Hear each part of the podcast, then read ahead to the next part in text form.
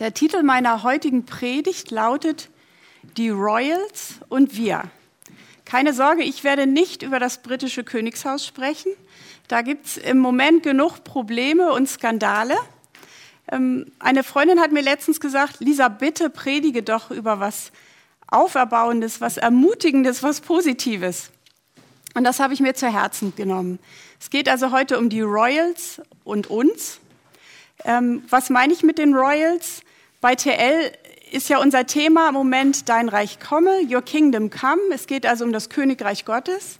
Und ich möchte heute über die wichtigsten und prominentesten Persönlichkeiten im Reich Gottes sprechen, über die Monarchen, die gekrönten Häupter, den Vater und den Sohn. Und ich möchte jetzt zu Anfang die dritte Person der Dreieinigkeit, den Heiligen Geist, noch einladen, dass er uns hilft, mir beim Predigen und euch beim Zuhören. Heiliger Geist, ich bitte dich, komm. Füll du diesen Raum, füll du unser Herzen, Herr. Ich bitte dich, dass du das salbst, was ich zu sagen habe, Herr, und dass du ja die Herzen, die Ohren, meine Zuhörer einfach berührst, Herr, dass das in ihr Herz fällt, was du ihnen heute sagen möchtest. Im Namen Jesu beten wir. Amen.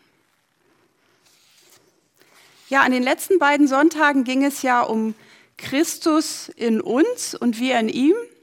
Und ich fand das ziemlich erstaunlich, wie der Heilige Geist die beiden Predigten orchestriert hat. Ich glaube nicht, dass Melly Kund und Chris Sturm sich abgesprochen hatten bei diesen Themen.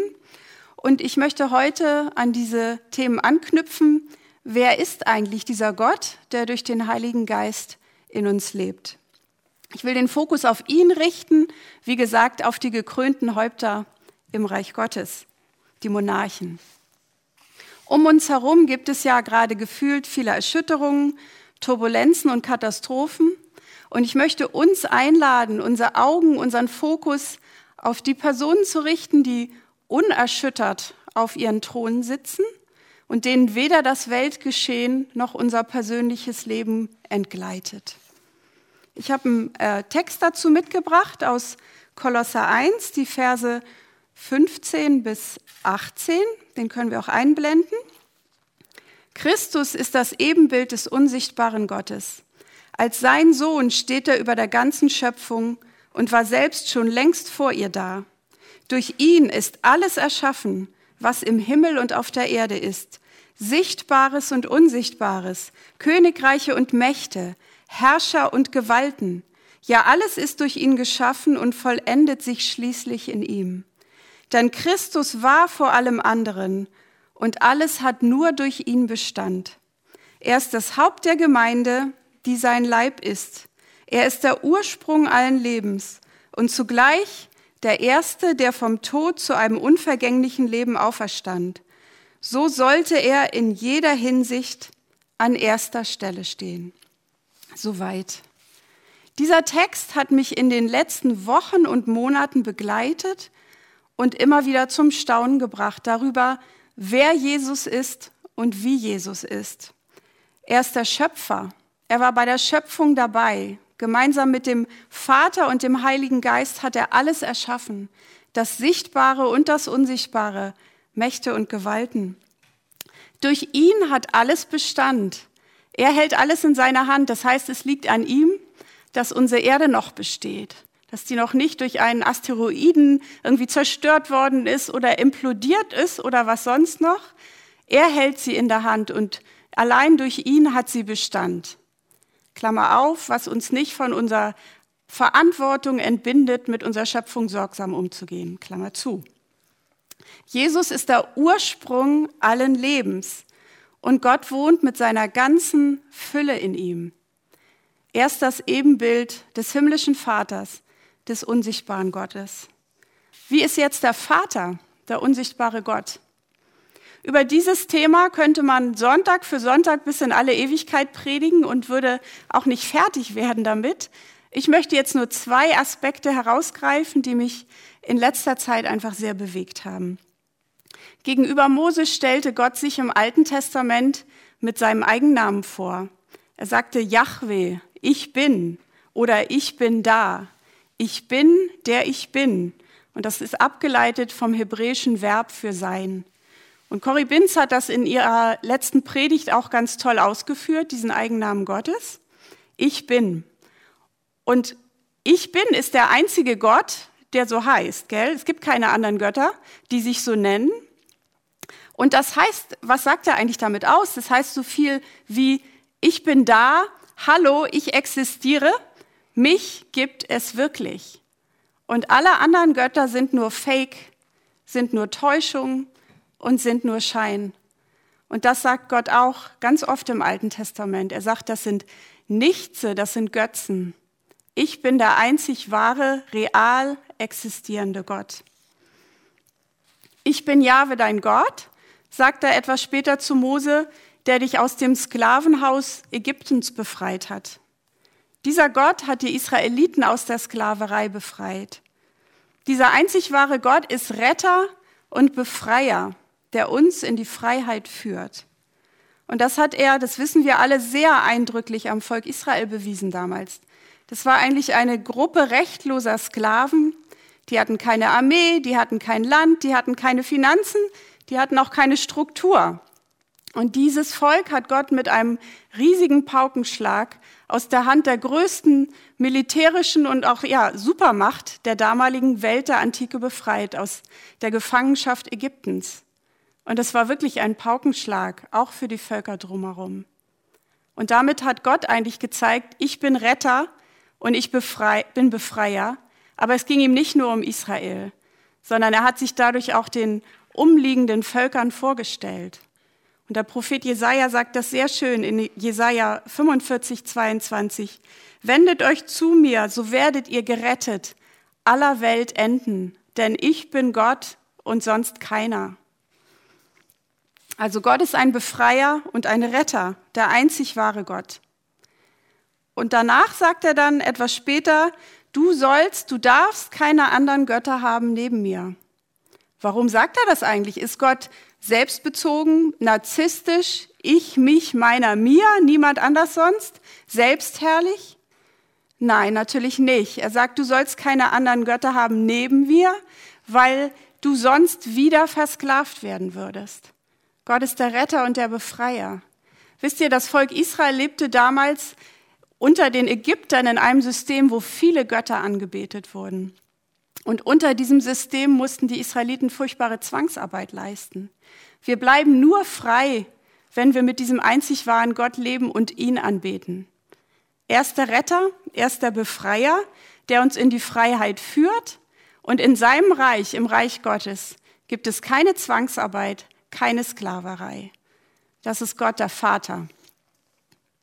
Und jetzt kommen wir zum Königssohn, zu Jesus, dem Ebenbild des unsichtbaren Gottes. Als sein Sohn steht er über der ganzen Schöpfung, war schon lange vor ihr da. Das haben wir im Text gehört. Durch ihn ist alles geschaffen, was im Himmel und auf Erden ist, das Sichtbare und das Unsichtbare, Mächte und Gewalten. Alles hat durch ihn Bestand, er hält alles zusammen. Die ganze Fülle der Gottheit wohnt in ihm. Und er ist der Ursprung allen Lebens, der Erste, der von den Toten zu einem unvergänglichen Leben auferstand. So sollte er in jeder Hinsicht an erster Stelle stehen. So heißt es dort im Kolossertext. Einen höheren Rang, eine royalere Stellung, eine erhabenere Position im ganzen Universum gibt es nicht. Das ist der Sohn Gottes, Jesus Christus. Und damals, als Paulus den Kolosserbrief schrieb, hatten die Kolosser das so ein bisschen vergessen. Das war ins Hintertreffen geraten in ihrem Bewusstsein, wer Jesus ist. Und deshalb hat Paulus ihn damals diesen Brief geschrieben. Und genau ganz ähnliche Aussagen über Jesus finden wir auch im Hebräerbrief. Das ist inhaltlich fast das Gleiche. Das können wir auch einblenden. Hebräer 1, die Verse 1 bis 3. Dort heißt es, in der Vergangenheit hat Gott immer wieder und auf vielfältige Weise durch die Propheten zu unseren Vorfahren gesprochen. Doch jetzt, in letzter Zeit, sprach Gott durch seinen Sohn zu uns. Durch ihn schuf Gott Himmel und Erde, und ihn hat er auch zum Erben über alles eingesetzt. In dem Sohn zeigt sich die göttliche Herrlichkeit seines Vaters, denn er ist ganz und gar Gottes Ebenbild. Sein Wort ist die Kraft, die das Weltall zusammenhält. Durch seinen Tod hat er uns von unserer Schuld befreit und nun den Ehrenplatz im Himmel eingenommen, an der rechten Seite Gottes, dem alle Macht gehört. Soweit mal. Und wenn ich mir die Herrlichkeit und Pracht Jesu, seine erhabene Stellung, diesen höchsten Rang vor Augen führe, auch als Schöpfer des Universums, und mir dann überlege, wie er auf diese Erde gekommen ist, wie er sich mit unserem Menschsein identifiziert und wie er sich klein gemacht hat, das flasht mich einfach total. Ich finde das kaum fassbar. Und wir wollen uns das nochmal ansehen, wie er sich mit uns identifiziert hat. Er kam nicht als ausgewachsener Mann und Retter auf diese Welt, sondern als kleines, hilfloses Baby, das ja für sein Überleben von seinen Eltern abhängig war. Seine Eltern, die Jesus sich, bevor er auf die Erde kam, ja ausgesucht hat, waren arme Leute. Sie stammten zwar aus der königlichen Erbfolge Davids, aber das war schon Jahrhunderte her und die waren ganz ein, das war eine ganz einfache Handwerkerfamilie. Da gab es keinen Glanz und keinen Glamour.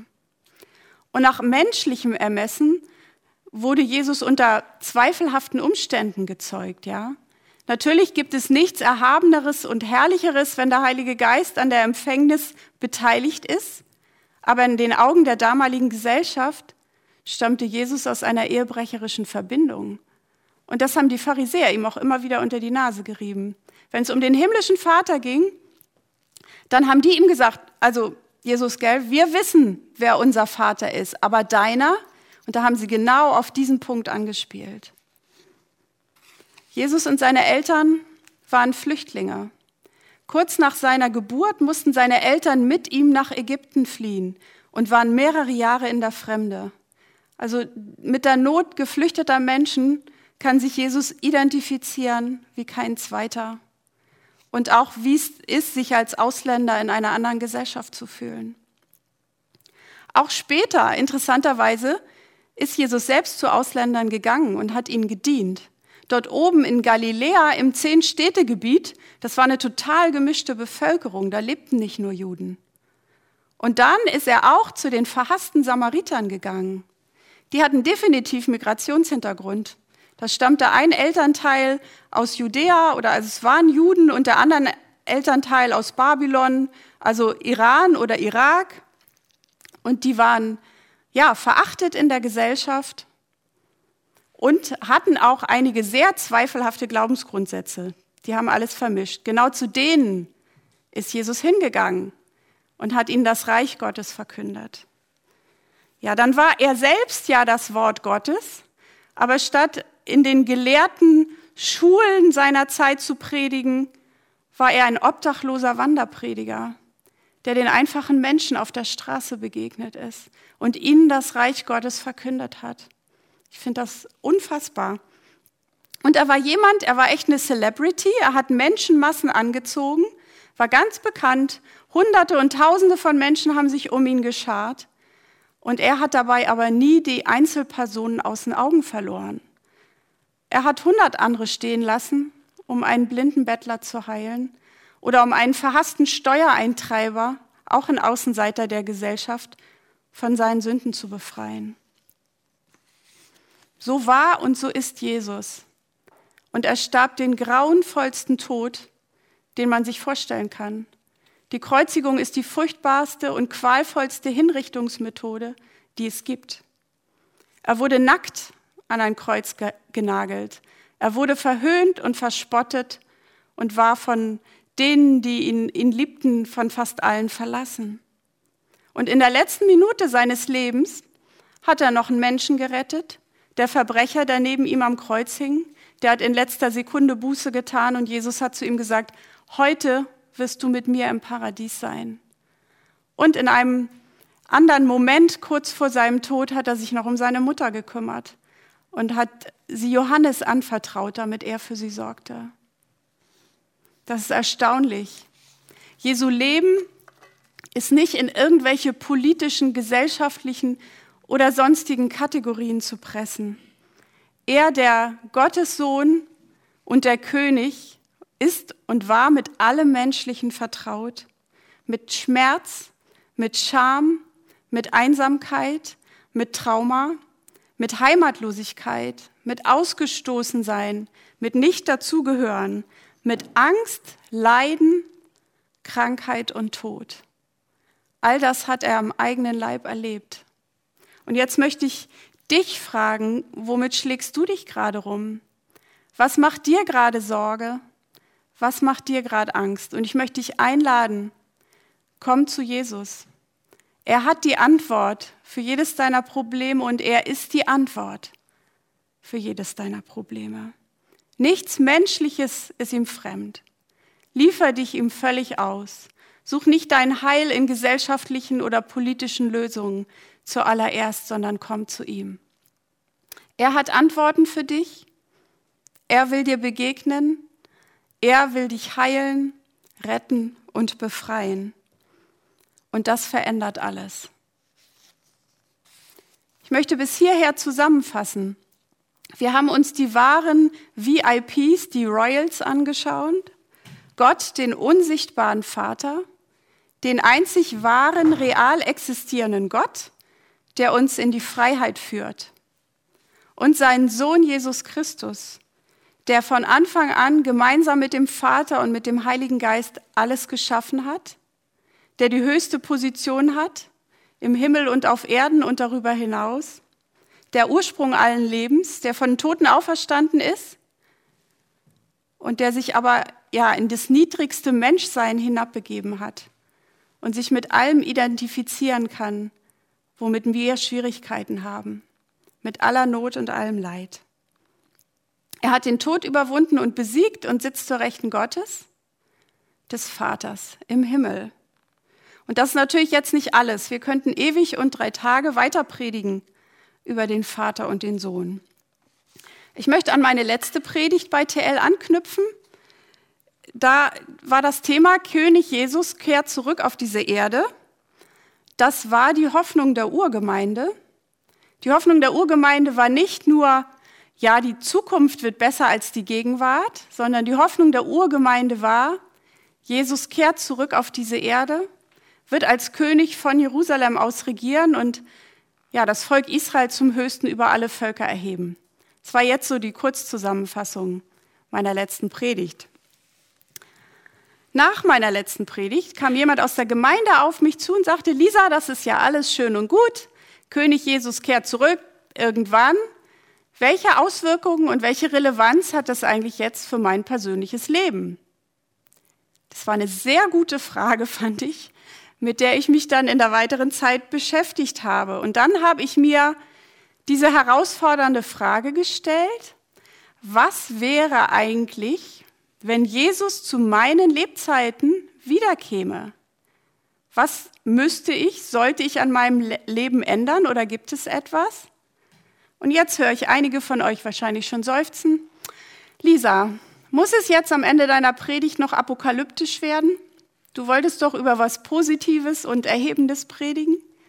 Und einige von euch wissen ja auch, dass ich mich beruflich seit geraumer Zeit mit der Offenbarung beschäftige. Ich werde diese Predigt nicht mit einem apokalyptischen Paukenschlag beenden. Ihr könnt euch entspannen. So nach dem Motto, übermorgen kommt Jesus wieder. Aber ich möchte euch mit hineinnehmen in meinen persönlichen Prozess in diese Annäherung an die offene Frage, was wäre, wenn Jesus zu meinen Lebzeiten tatsächlich wiederkäme? Und bevor ich zu meinem eigenen Prozess komme, möchte ich euch kurz mitteilen, was ich so in der Christenheit allgemein gerade beobachte zu diesem Thema. Es gibt ja ganz unterschiedliche Arten und Weisen, wie man mit dem Thema Endzeit, Offenbarung und Jesu Wiederkunft umgehen kann. Da haben wir einmal unsere verfolgten Geschwister in vielen Teilen der Welt, aktuell gerade in Afghanistan, im Iran, in China, in vielen anderen Ländern, insbesondere in der muslimischen Welt. Und die halten es, was diese Zeiten angeht, mit einer besonderen Aussage Jesu, die können wir auch einblenden. Jesus sagte in diesem Zusammenhang mit Endzeit, deshalb wenn sich dies alles zu erfüllen beginnt, dann seid zuversichtlich, mit festem Blick und erhobenem Haupt, denn eure Rettung steht kurz bevor. Und etwas später, ebenso ist es, wenn all diese Ereignisse eintreffen, dann könnt ihr sicher sein, dass Gottes Reich unmittelbar bevorsteht. Ich finde das interessant. Jesus selbst verknüpfte das Kommen des Reiches Gottes mit der Endzeit. Und für unsere Geschwister in der, für unsere verfolgten Geschwister in der ja, muslimischen Welt oder die sonst wo im Untergrund leben und unter Verfolgung leiden, für sie ist es ein ermutigendes Thema, weil sie inmitten von großer Not stecken, weil sie schweres Leid erleben. Denn danach wird alles besser werden, das verheißt die Bibel. Kein Leid, kein Schmerz, kein Geschrei mehr. Jesus wird bei uns auf der Erde wohnen, den Tod wird es nicht mehr geben und am Ende wird es einen neuen Himmel und eine neue Erde geben, wunderschön und unkaputtbar. Das war jetzt die Position unserer verfolgten Geschwister. Bei uns im Westen sieht es etwas anders aus mit dem Thema. Ich möchte nur ein paar Beispiele herausgreifen, was ich beobachte. Manche Leute verfallen bei dem Thema in Panik oder eine Schockstarre. Hilfe, es wird alles nur noch ganz furchtbar. Andere wiederum schalten jetzt echt den Evangelisationsturbo ein. Da habe ich so mehrere ähm, evangelistische Organisationen vor Augen, aber die, die ich so beobachte, tun es nicht, weil sie denken, oh, Jesus kommt eventuell bald zurück, deshalb müssen wir jetzt noch schnell seinen Auftrag erfüllen, sondern weil sie das Herz Jesu für diese verlorene und sterbende Welt um uns herum spüren. Und deshalb tätig werden. Und das bewundere ich einfach. Und da möchte ich mir eine Scheibe abschneiden. Und dann gibt's wieder Leute, die stürzen sich auch kopfüber in dieses Thema, aber dann verstricken die sich in Verschwörungstheorien oder irgendwelchen abstrusen Sonderlehren. Und dann gibt es noch eine Gruppe und die klammert das Thema völlig aus. Die blockt es ab, die behandelt es gar nicht und sagt sich, nee, damit will ich nichts zu tun haben, da gab es zu viel Missbrauch in der Vergangenheit, das schauen wir gar nicht an. Ja. Jetzt zu meinem persönlichen Prozess. Im Februar dieses Jahres habe ich mir Zeit genommen, wollte mich mit dem Thema, mit dieser Frage, was wäre, wenn Jesus zu meiner, meinen Lebzeiten zurückkommt, intensiver beschäftigen mit Gebet und auch einem Fasten. Also ein Teilfasten, ich arbeiten und nichts essen geht einfach leider nicht. Ganz schwierig. Äh, leider habe ich das Fasten nicht durchgehalten. Ich habe irgendwie nach zweieinhalb, drei Wochen abgebrochen, weil ich es nicht geschafft habe. Ja. Eine wichtige Erkenntnis für mich aus dieser Zeit quasi als Vorbemerkung. Ich kann die Sache mit der Offenbarung und der Endzeit für mich nicht übers Knie brechen. Für mich funktioniert die Holzhammer-Methode nicht. Ich bin halt ein sensibler Mensch. Ich muss mich an dieses Thema herantasten. Gleichzeitig möchte ich an dem Thema dranbleiben, weil ich einfach ganz stark den Eindruck habe, es ist wichtig und aktuell und relevant. Das war jetzt die Vorbemerkung, keine Holzhammer-Methode. Ja, aber das ist jetzt nicht der eigentliche Punkt. Zu einem eigentlichen Punkt komme ich jetzt. Kürzlich hat Gott mir etwas gesagt, was mich sehr bewegt hat in diesem Zusammenhang und was mich auch sehr entlastet hat. Das war in einer Zeit, wo ich mit meinem eigenen geistlichen Output mal wieder sehr unzufrieden war. Wie gesagt, das war persönlich für mich, aber vielleicht hilft es einigen von euch auch weiter. Da hat Gott zu mir gesagt, hatte ich den Eindruck, Lisa, es geht nicht um die Steigerung deiner geistlichen Leistungsfähigkeit, sondern zuallererst um totale Abhängigkeit von mir. Ich möchte es nochmal wiederholen. Es geht nicht um die Steigerung deiner Leistungsfähigkeit, deiner geistlichen Leistungsfähigkeit, sondern um Abhängigkeit von mir. Häng dich an mich, bleib an mir dran, sag früher, Herr, ich brauche dich jetzt. Herr, ich brauche deine Kraft. Herr, ich verstehe das nicht. Bitte erklär mir das. Herr, dies oder das macht mir Angst. Komm früher damit und komm damit gleich zu mir. Stöpsel dich früher bei mir ein, wie ein Smartphone, dessen Akku leer zu laufen droht. Es geht also nicht um geistlichen Leistungssport, wie werde ich fit für die Apokalypse, sondern um totale Abhängigkeit von ihm. In meinem Alltag, in jeder Kleinigkeit. Und das heißt es doch auch, in und an ihm zu sein und zu bleiben. Der zweite Punkt meiner glorreichen Fasten- und Gebetszeit. Alleine werde ich es nicht schaffen und alleine werden wir es nicht schaffen, in diesen immer herausfordernder werdenden Zeiten zu bestehen. Ob Jesus zu meinen Lebzeiten wiederkommt oder nicht, Krisen und Katastrophen werden sich weiter intensivieren. Da ist die Bibel ganz klar. Ich bin heute Morgen durch Ditzingen gelaufen, da hängen jetzt überall die Wahlplakate und da las ich dann auch wieder sowas wie Deutschland aber normal als Versprechen einer Partei. Leute, das können wir uns abschminken. Das alte Normal, das früher, das wird's nicht mehr geben. Auch dazu hat die Pandemie war da echt eine Zäsur oder ist ein Einschnitt. Also das können wir echt vergessen. Es kommen weitere Erschütterungen auf uns zu. Die gute Nachricht ist, wir sollen das nicht alleine bewältigen, aber wir brauchen Gemeinschaft. Ja, wenn es je eine Zeit gab, wo es nicht dran war, der Gemeinde den Rücken zuzukehren oder sich abzusondern oder zu gehen, es sei da natürlich, man hat einen triftigen Grund, das gibt's auch, aber wenn es je an der Zeit war, zusammenzustehen im Glauben, dann, dann ist es heute. Und da möchte ich euch auch noch einen Vers bringen, können wir einblenden aus Hebräer 10, Vers 25, da heißt es, versäumt nicht die Zusammenkünfte eurer Gemeinde, wie es sich einige angewöhnt haben. Ermahnt euch gegenseitig dabei zu bleiben. Ihr seht ja, dass der Tag nahe ist, an dem der Herr kommt. Ja, und das wurde vor 2000 Jahren geschrieben. Leute, wenn das vor 2000 Jahren wichtig war, wie viel mehr heute für uns? Und mein dritter und letzter Punkt, und damit möchte ich schließen, dieser Punkt ist die Aufforderung, alle Augen auf König Jesus. Denn wer hält den Endzeitfahrplan in den Händen und wer setzt ihn im Himmel in Gang? König Jesus. Deshalb müssen wir alle Augen auf ihn richten ihn erheben, ihn groß machen, ihn in die Mitte und ins Zentrum stellen, mit unserem ganzen Sein und unserem ganzen Leben. Wenn wir das tun, wenn wir uns so an ihn hängen und an ihm bleiben, dann sind wir auf der richtigen Spur. Und dann können wir aus vollem Herzen beten, dein Reich komme, dein Wille geschehe, wie im Himmel so auf Erden. Maranatha, komm Herr Jesus. Amen.